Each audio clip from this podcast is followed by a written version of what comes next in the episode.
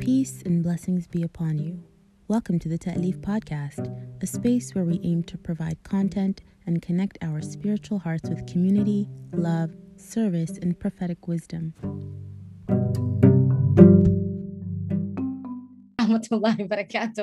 I pray that you are all doing well. Alhamdulillah. It is an honor and a privilege to be with you. Alhamdulillah. Um, please, inshallah, let's start our class with uh, the with Surah Fatiha. Oh, this is weird. Hold on. Let's see if we can fix this, inshallah. Let's start uh, our Fatiha uh, for Sheikh Samira Azayed. There we go. Alhamdulillah. Let's start, um, inshallah, for the intention to give this gift to her, bi-idhnillah, that Allah subhanahu wa ta'ala would accept it from us. Bismillah Alhamdulillah. And again, that's for our Sheikh Samira Azayed. Bi'idnillah, may Allah subhanahu wa ta'ala accept it from, from us on her uh, record on her. He said, Bi'idnillah, she's the one who has compiled this beautiful text for us, alhamdulillah. And without further ado, uh, let's recite our intention for tonight. Bismillah ar-Rahman ar-Rahim. I intend to learn and to teach, to benefit and to be benefited, to remind and to be reminded to call to the book of Allah and the sunnah of his messenger, sallallahu alaihi wasallam, to guide and to be guided by sound proof and correct knowledge, to seek the countenance of my Lord, nearness to him and his reward. Ameen. Allahumma ameen.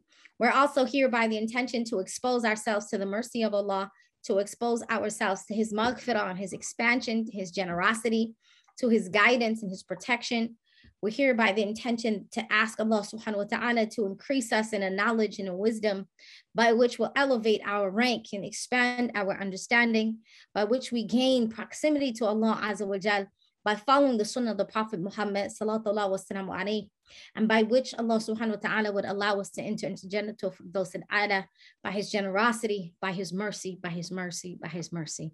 Allahumma ameen. Bismillah. So last week we left off uh, discussing those who had attacked the Prophet وسلم, in moments of vulnerability, that they were then shown two lions, right?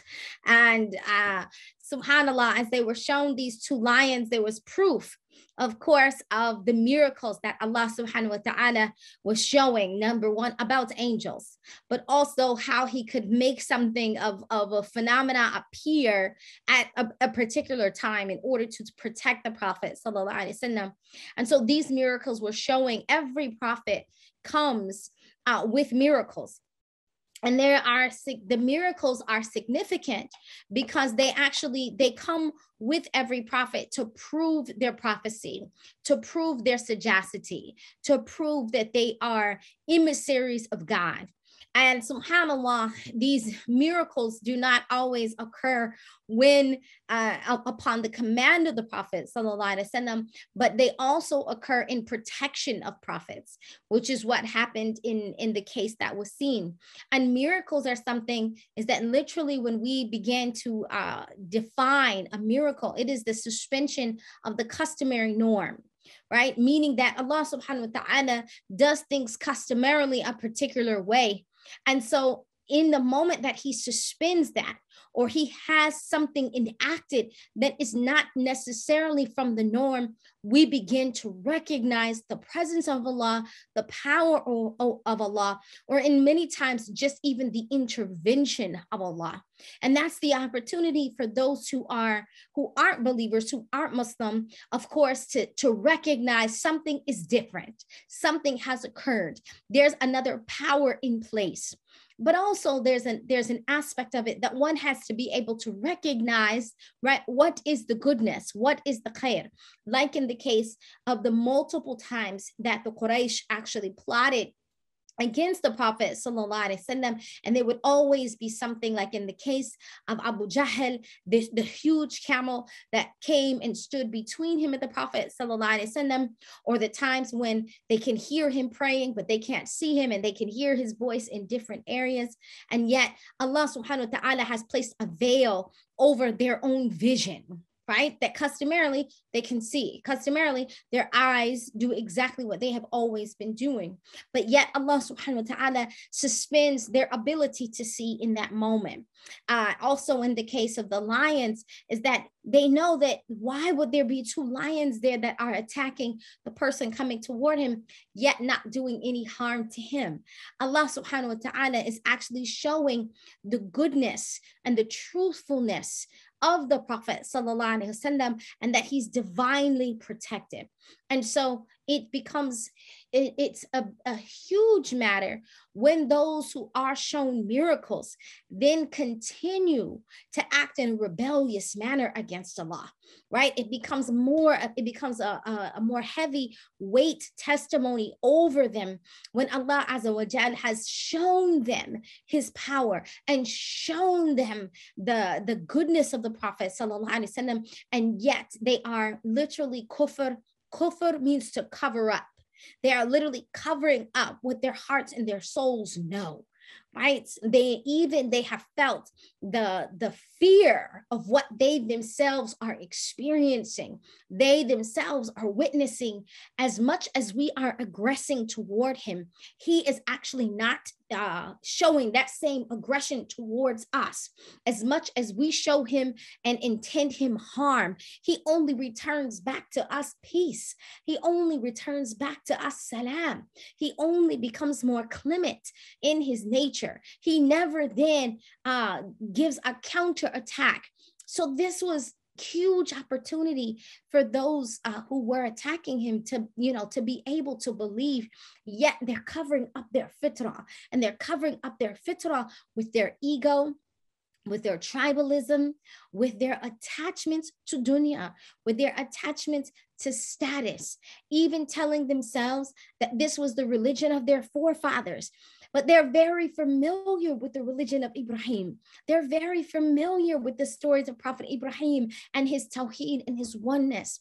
So when they say the religion of our forefathers, they're talking about some of the, you know, generations that preceded them, but yet they are aware. And again, if you ask uh the, you know, the the average Arab Quraysh, even at that time, do they believe in Allah? They say, yes, we believe in Allah but we also believe in the power of these other uh, idols.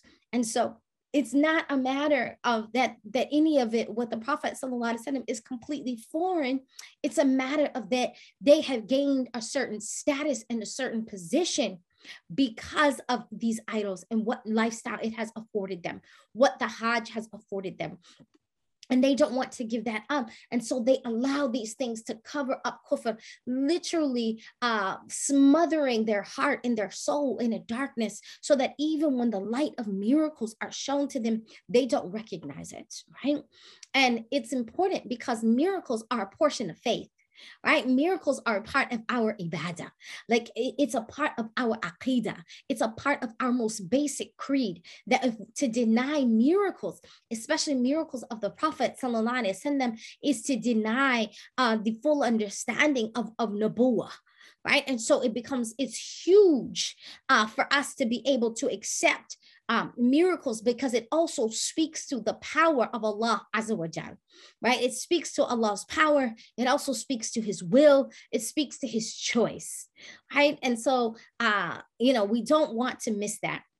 Moving forward with uh, specifically tonight's class, inshallah, as our dear beloved brother last week gave a little bit of hint, that many of the companions, as well as our scholars, uh, begin to teach us that when uh, those two uh, lions were presented, that Allah subhanahu wa ta'ala was foretelling something, right? And there are two lions, that there would be two lions who would come to, to protect the messenger of Allah, alayhi salatu wasalam.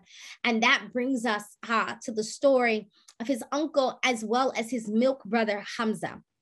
And so Hamza, uh, who again, he was the uncle, but yet he was nursed by the same mother as the Prophet. He was only uh, roughly about four years older than the Prophet. But they were nursed by uh, some of the same women. And because of that, that made them milk brothers.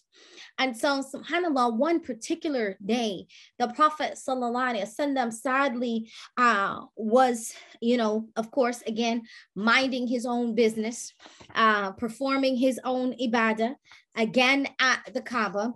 And Abu Jahl approaches him.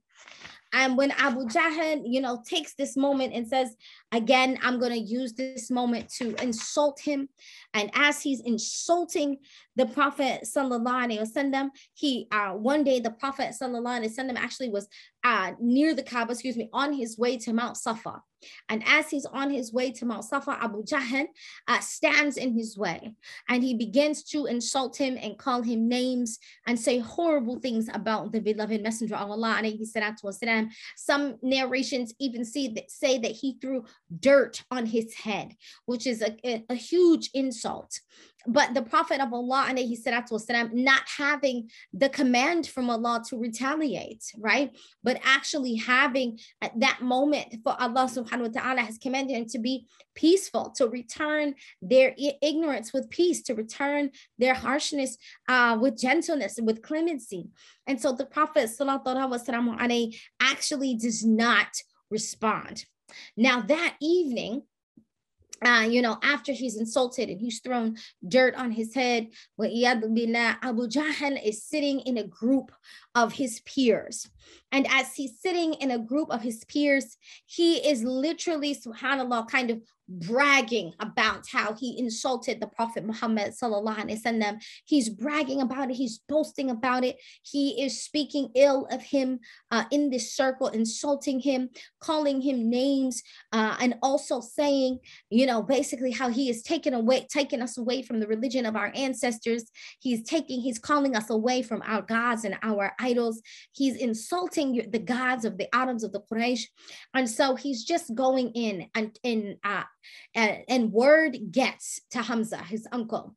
And Hamza is known for his broad shoulders and his large stature. He's also known for his fierce fighting ability, that he's known to be a, a, strong warrior. And so when Hamza, uh, you know, begins to hear, he gets word uh, from he gets word uh, from someone, actually one of the Muslims saying, Yeah, oh Hamza, oh, have you heard how Abu Jahl insulted, right? Uh, the son of your brother. Have you, if you would have seen how he harmed him, how he, you know, beat him up, threw dirt in his head, and Hamza becomes angry, right? He becomes, he rises in uh, fury, in anger. And so he marches towards Abu Jahl. And as he marches towards Abu Jahl, uh, he goes and he says, You know, have you insulted, right, the son of my brother? There is a deep, in this moment, there is a deep sense of honor right? And this honor comes from this is still my family. So there's a, a, strong sense of of i it's my responsibility to look out for my nephew right? Even though he's only four years younger than him there's a deep sense of it's my job uh, to protect him. And there's a deep sense of you don't harm you know that which is that is you don't harm my family. That which belongs to me right? And so hamza uh, radi Allahu ta'ala anhu has a you know feels this this deep uh, you know this deep anger and rage towards Abu Jahl because he uh, has disrespected his family and so with that being said Abu Jahl you know uh you know he goes and he and Hamza literally gets in his face and takes his bow right? His bone air takes his bow and hits him with it to the point that he creates a gash in his chest right? That he opens up and creates like you know a wound in his chest. And at that moment those who were sitting the men who were sitting beside abu jahl stand up right to also defend uh his you know to defend their family right to defend their side. But abu jahl subhanallah uh, and they recognize Allahumma funny, I say that. sorry about that um subhanallah Allahumma salli ala Sayyidina Muhammad ربي اشرح لي صدري يسر لي أمري وأحلل عقدة من لساني يفقهه قولي sorry about that so again at the moment that Hamza رضي الله تعالى عنه finds Abu Jahl in the masjid uh, he goes and he you know says to him did you insult the son of my brother? He strikes him with his bow leaving a deep and ugly cut an ugly wound. And subhanallah those sitting next to abu jahl stand up you know to defend abu jahl and they know they know that even in their stance in their posture right in their defensive stance and posture they know that you know Hamza is formidable, right? That he is uh, that he is not an easy opponent. So they don't do this, you know, uh, without carefulness. They didn't just attack him, or they, you know, were certain not to just uh, return that. As a matter of fact, mm, as a matter of fact, uh, he he threatens Abu Jahl after he cuts him, right? And says, return that if you dare. Like I dare you to come to come give me back what I gave to you. I dare you to try it. Right? SubhanAllah. And we begin to see the kind of lion that we that subhanallah that Hamza is when that moment. And he says to him, you know, do you insult him because of his religion? And then Hamza says, I also have accepted his religion right? Meaning that if you're, you know, if you are attacking him, if you are harming him, insulting him because of what he believes in, then Hamza says, then come attack me for what I believe in. Right. And he claims his Islam in front of Abu Jahl as well as the other Qurayshi leaders, which is huge. Right. And so Abu Jahl in that moment, they're stunned. They're stunned at what Hamza has said because even in that moment that wasn't something even abu talib had had presented to them. Even abu talib who you know defended the prophet wasallam he never said to them openly in that way i def, you know uh, i too believe in his religion. And so for hamza to say that these are new words coming from hamza and they were shocked right? They were shocked and they were stunned. And so then they of course question it like, Hamza, are you saying? And he says, you know, there's no God but Allah and Muhammad, my nephew, right? The son of my brother is the messenger of Allah, sallallahu alayhi. And he leaves them. And Abu Jahl at that moment tells them, leave him, leave him, for I did insult the son of his brother. Meaning that he has right to be angry. He's like, I bitterly, right? I bitterly insulted his nephew. And so, because of that, you know, he has reason to be angry. So for that, I'm, I'm we'll just leave him for now. But then, I, you know, Hamza has made a claim that he hasn't thought about the the the real the in the internal meaning of it. And Shaitan comes and whispers.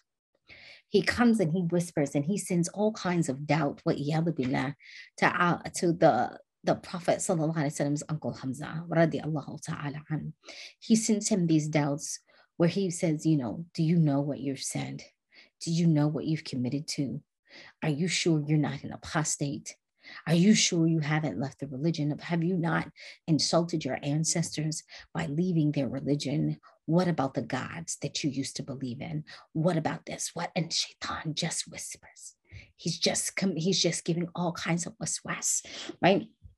To the point that he he goes right? And he's uh you know he sets out in the morning to find the prophet sallallahu alaihi wasallam and just pour out his heart to the messenger of Allah. And he says oh Muhammad I'm so conflicted for I've said something that I don't have knowledge about I, I've said it out of love for you. I've said it out of protection for you. But the reality of it is, is that I have no idea what I've just said. I have no idea about the knowledge of that. And I'm not the type of man that can just settle into something that I don't know. Right.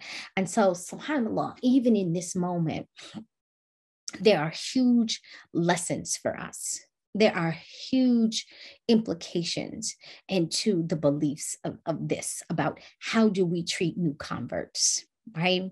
Because initially when converts first take shahada there is a gung-ho you know there's uh there might be a, there might even have ulterior reasons ulterior motives for why they took shahada Maybe their boyfriend was a Muslim, just keeping it real. Maybe their girlfriend was a Muslim. Maybe somebody in their family. Maybe they just, you know, they sometimes um, being Muslim is about there's a, you enjoy the protection of a certain group, uh, depending on where you are in the inner city or in prison or different matters. Um, sometimes people uh, take shahada because you know of a feeling. They don't necessarily have the knowledge uh, to to back it up. Sometimes it's just something that impressed them. It's just another Muslim that impressed them. Sometimes it's uh, something inexplainable, inexplicable why they would then say the Shahada. And most, most of the time, they don't have all of the knowledge of it, of the meaning of it. Most of the time, they don't have all those details about Aqidah and all those details about who is the Prophet Muhammad wasallam, and, you know, angels and qadr and divine decree. And, you know, they don't have those six articles of faith, right? They don't always have that. And, and so what shaitan does is that immediately, we have to be very careful that when someone first takes shahada, sometimes we're just right on them right? Sometimes we're we're just excited and we are you know right there in that moment. We hug them we embrace them we shout allahu akbar allahu akbar allahu akbar and then the next day they're completely alone right to themselves to figure it out. And so it becomes extremely important that there's someone in place who sits with them and gently guides them through the process. That is exactly what the Prophet Muhammad وسلم, did with his uncle Hamza ta'ala an, that the Prophet وسلم, sat with him and began to explain to him the deen. And inside of this, we also get the methodology, right? We get the methodology is that he tell, he first he listens to his concerns and his fears. And he assuages, he removes, you know, uh, his concerns, and he starts from where he is. What are you concerned about? If you're concerned about your ancestors, well, let's trace it back a little further. If you're concerned about your status, well, is that more important than Allah? He begins to talk to him about even his former religion, right? So, for example, if you come across a convert who's a former Christian or a, form, or a former Jew to be able to talk to them from their belief point of view, to be able to make references from that which they're familiar with. And so the and, and then to be able to reason with them from that point of view. And subhanAllah, the Prophet وسلم, began to speak to Hamza even about his belief in idols and talk to him about the oneness of Allah and Tawheed and how multiple gods, right, cannot be all powerful all the time. He begins to speak to Hamza and give him glad tidings of Jannah. He speaks to him of a hope of meeting Allah subhanahu wa ta'ala and dying in a state when Allah is pleased with you but he also doesn't shy away from fear. He doesn't shy away from mentioning to him hellfire. He doesn't shy away from speaking about the grave or that Allah being displeased. He doesn't shy away from that. And a lot of times, this is something that Muslims of today, we shy away from it, right? That we can talk about the good and we can talk about, you know, the easy and, and we, we talk about Allah's mercy. But subhanAllah, a lot of times we're not fair in discussing. Allah also has boundaries. I was recently uh, on the train with a beautiful, beautiful spirit, a beautiful woman, and she sat down beside me, and I had no idea that um, she would speak to me. Uh, and this was someone that normally you wouldn't think, just based on her appearance, you wouldn't think that she would be interested in Islam. She probably spent more than two hours on the train speaking to me about what is it that Muslims believe I sat and taught her details. She was interested and she wanted to know more and more and more questions about even details of Aqidah that I haven't even gotten an opportunity to uh, ask some of my students. She, wants, she asked me, Do you believe in the afterlife? What happens to the soul or what happens to the person in the afterlife? People want to know what, you know, what can I expect? And is it a case of that I'm dead and uh, if I'm dead, I'm done. And if I'm not dead, and if I'm not done when I'm dead, then what should what should I expect? What can happen? There is there is a fundamental human question about who am I really and what is my purpose in life and what happens, right? What happens to me after I die and what happens to that purpose and do I go on, right?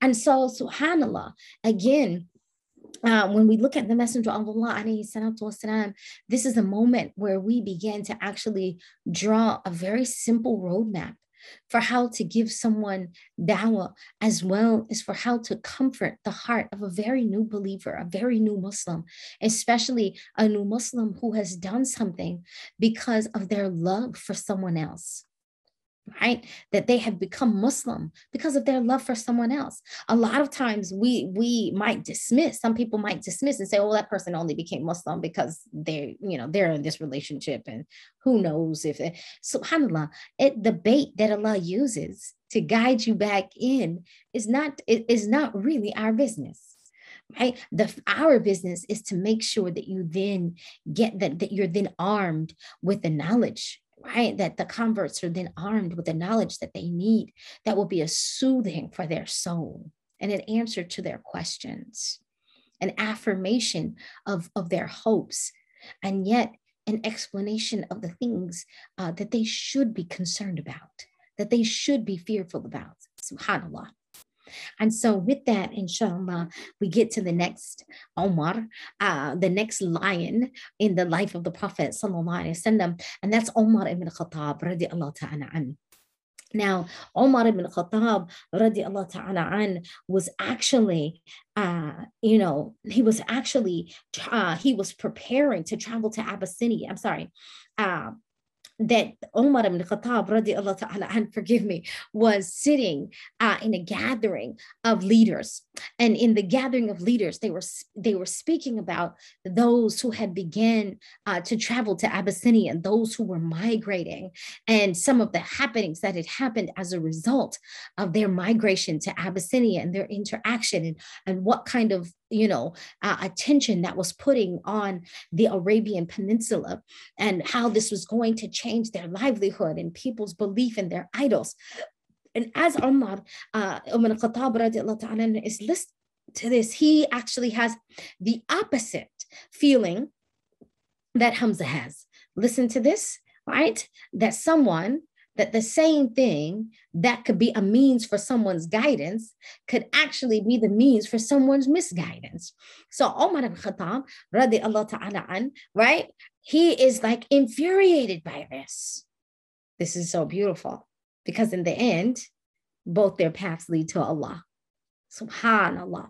How Allah subhanahu wa ta'ala can take a circumstance, one person right? Immediately, he hears the Quraysh talking about how their religion is being changed and how he's changing people's minds. And that becomes a means by which he enters into Islam. Now, in the case of Umar ibn Khattab, he's hearing that same conversation and he becomes more convicted that the Prophet is not the messenger of Allah, more convicted, more angry. But subhanAllah, right? Allah still guides him. And so he is on, you know, and so subhanAllah, he's on his way to find the Prophet. Wasallam. And it's like, this is it. Today is the day. Today is the day I'm going to kill Muhammad. Allah. Right? This is, he's like, today is that day. Just look at how someone can be an enemy of Islam, that they could actually be on their way to kill Muslims. I heard this even about Operation Desert Storm that there were some soldiers who had gone into Iraq, of course, with the intention of, of being enemy combatants uh, to the Muslims. And subhanAllah, in the end, many of them, more than 8,000 of them converted to Islam as a result of their experience and their interaction with Muslims. Subhanallah. And so Omar ibn Khattab, he hears this, he's angry, and he's like, I'm going, he's going to find the Prophet, he's going to find Muhammad. And as he's on his way, he's actually uh, stopped right? He's actually stopped in his tracks, and I'm I'm doing the short the shortened version, and he meets Nuaim Abdullah. Right. And so as he stops and he, he stops in his tracks and he Nuaim asks him, Where are you going? so furiously, Ya Omar, right? And at this time, Nuaim actually is a secret Muslim. He's Muslim, but he's hiding it. He's not outwardly a Muslim. And so he goes and he speaks about, you know, he talks about Muhammad and he talks about how he is, you know, misguiding people and taking them away from uh, the religion of their ancestors and the religion of their forefathers. And he says, you know, I'm on my way to kill him. And he says, Oh, but Omar, have you heard about your sister?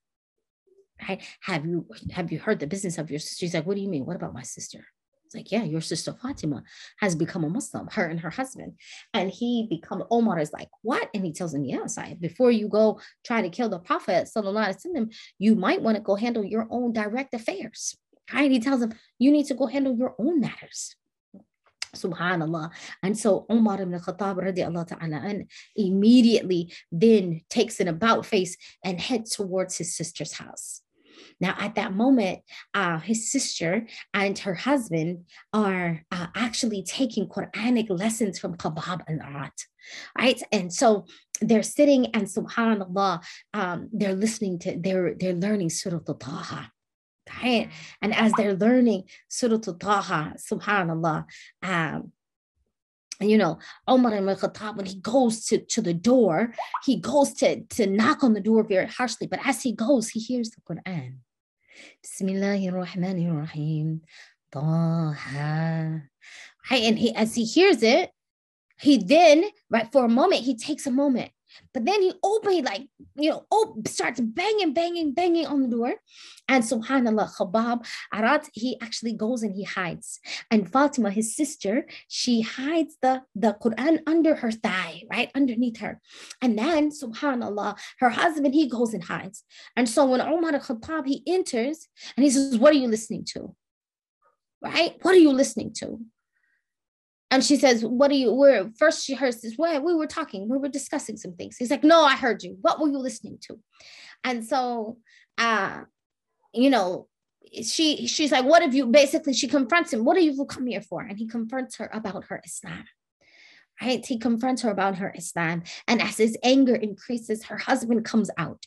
And when her husband comes out, Omar ibn Khattab basically begins to blame him for her conversion. And, and a fight ensues, right? Or an altercation ensues. Let me say that. An altercation ensues. And so, subhanAllah, uh, Omar, known to be set uh, around seven feet tall, he's known to be very large in his stature, very tall, and very strong. He literally hits and knocks her husband to the ground. He then, right, turns to Fatima, who then kind of jumps on Omar to try to stop him from hurting her husband. He turns around and uh, knocks her on the ground. And he knocks her on the ground to the point that blood begins to come from her nose and her mouth, like near her lip. And so when he sees this, when he sees the blood from his own sister, that he's knocked her to the ground and she's bleeding, that he's hit his own sister so hard that she's bleeding from the nose. Omar ibn Khattab, and he, he gets stunned and he stops in his tracks. Right? And he goes back to his original question What were you listening to? What were you doing before I came?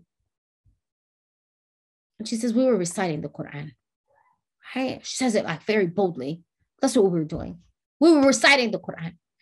And so, subhanAllah, he says, I want to see it. Let me see it. And she says, you like, لا يمسه إلا المطهرون.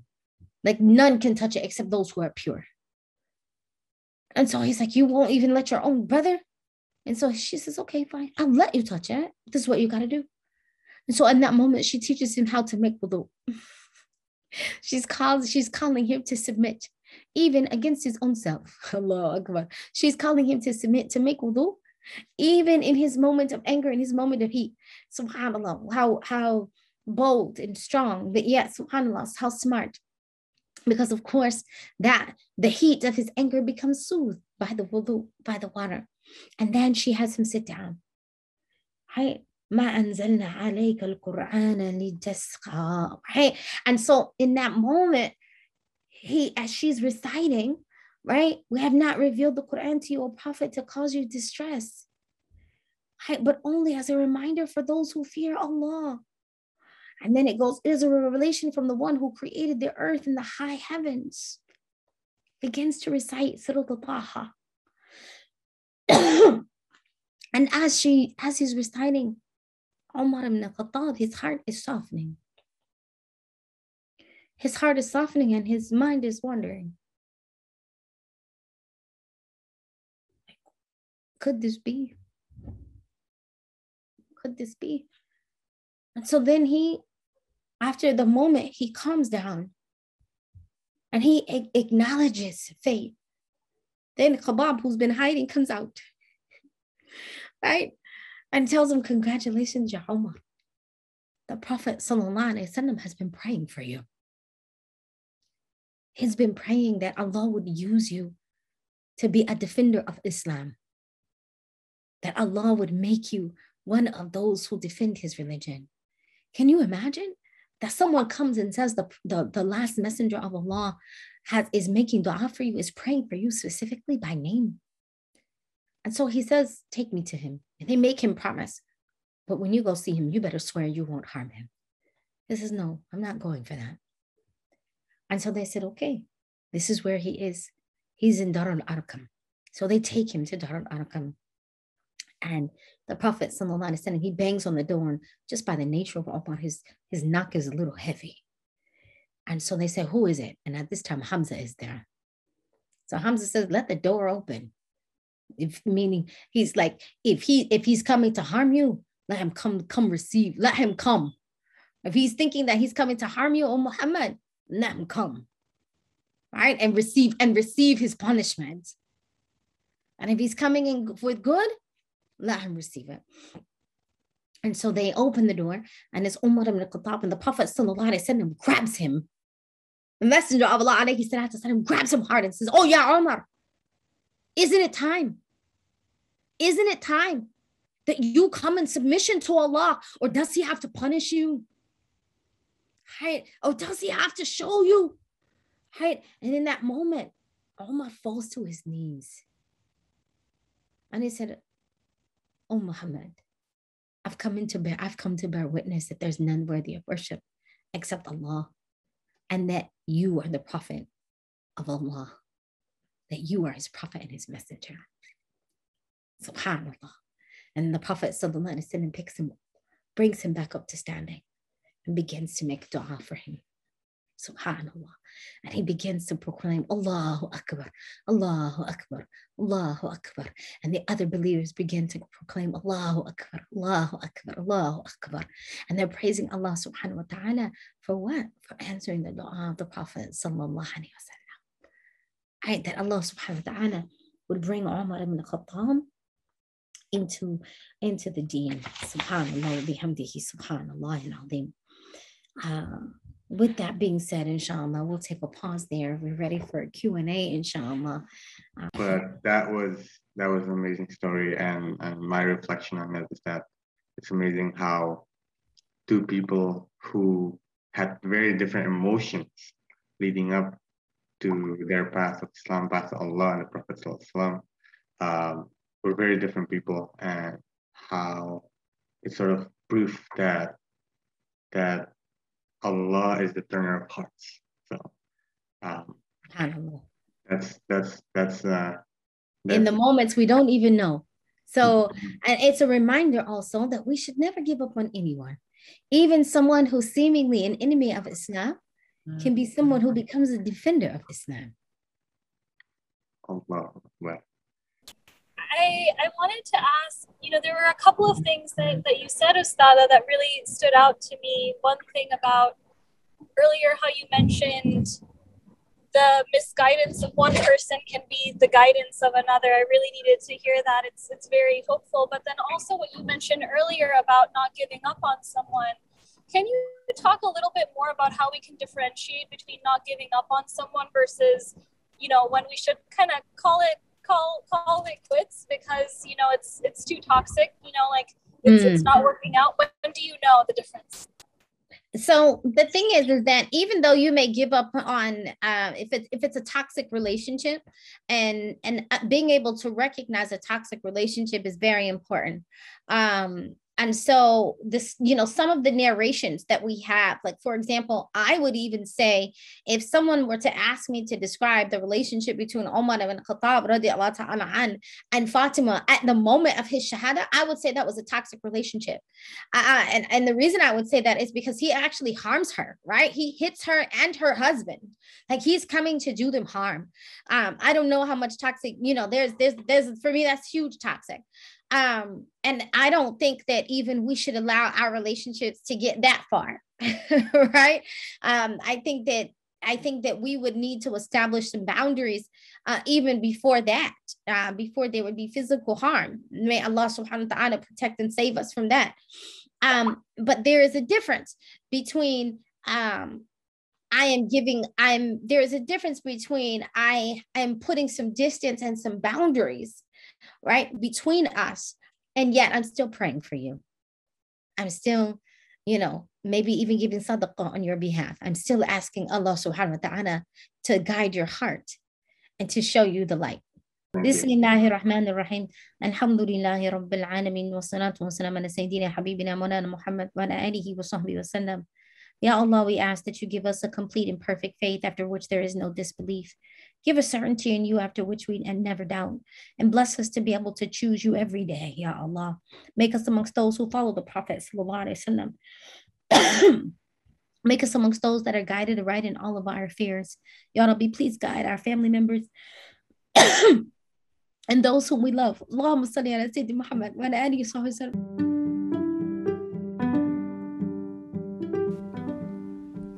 Thank you for tuning in. Please consider becoming a monthly sustainer by joining 1000 Hearts of Ta'leef and committing to give $3 a day to keep this work coming to seekers, youth, and newcomers to Islam. Sign up today at www.ta'leefcollective.org forward slash donate. We hope you enjoyed the variety of sessions available and hope you benefit immensely. Allah bless you and Allah bless your loved ones.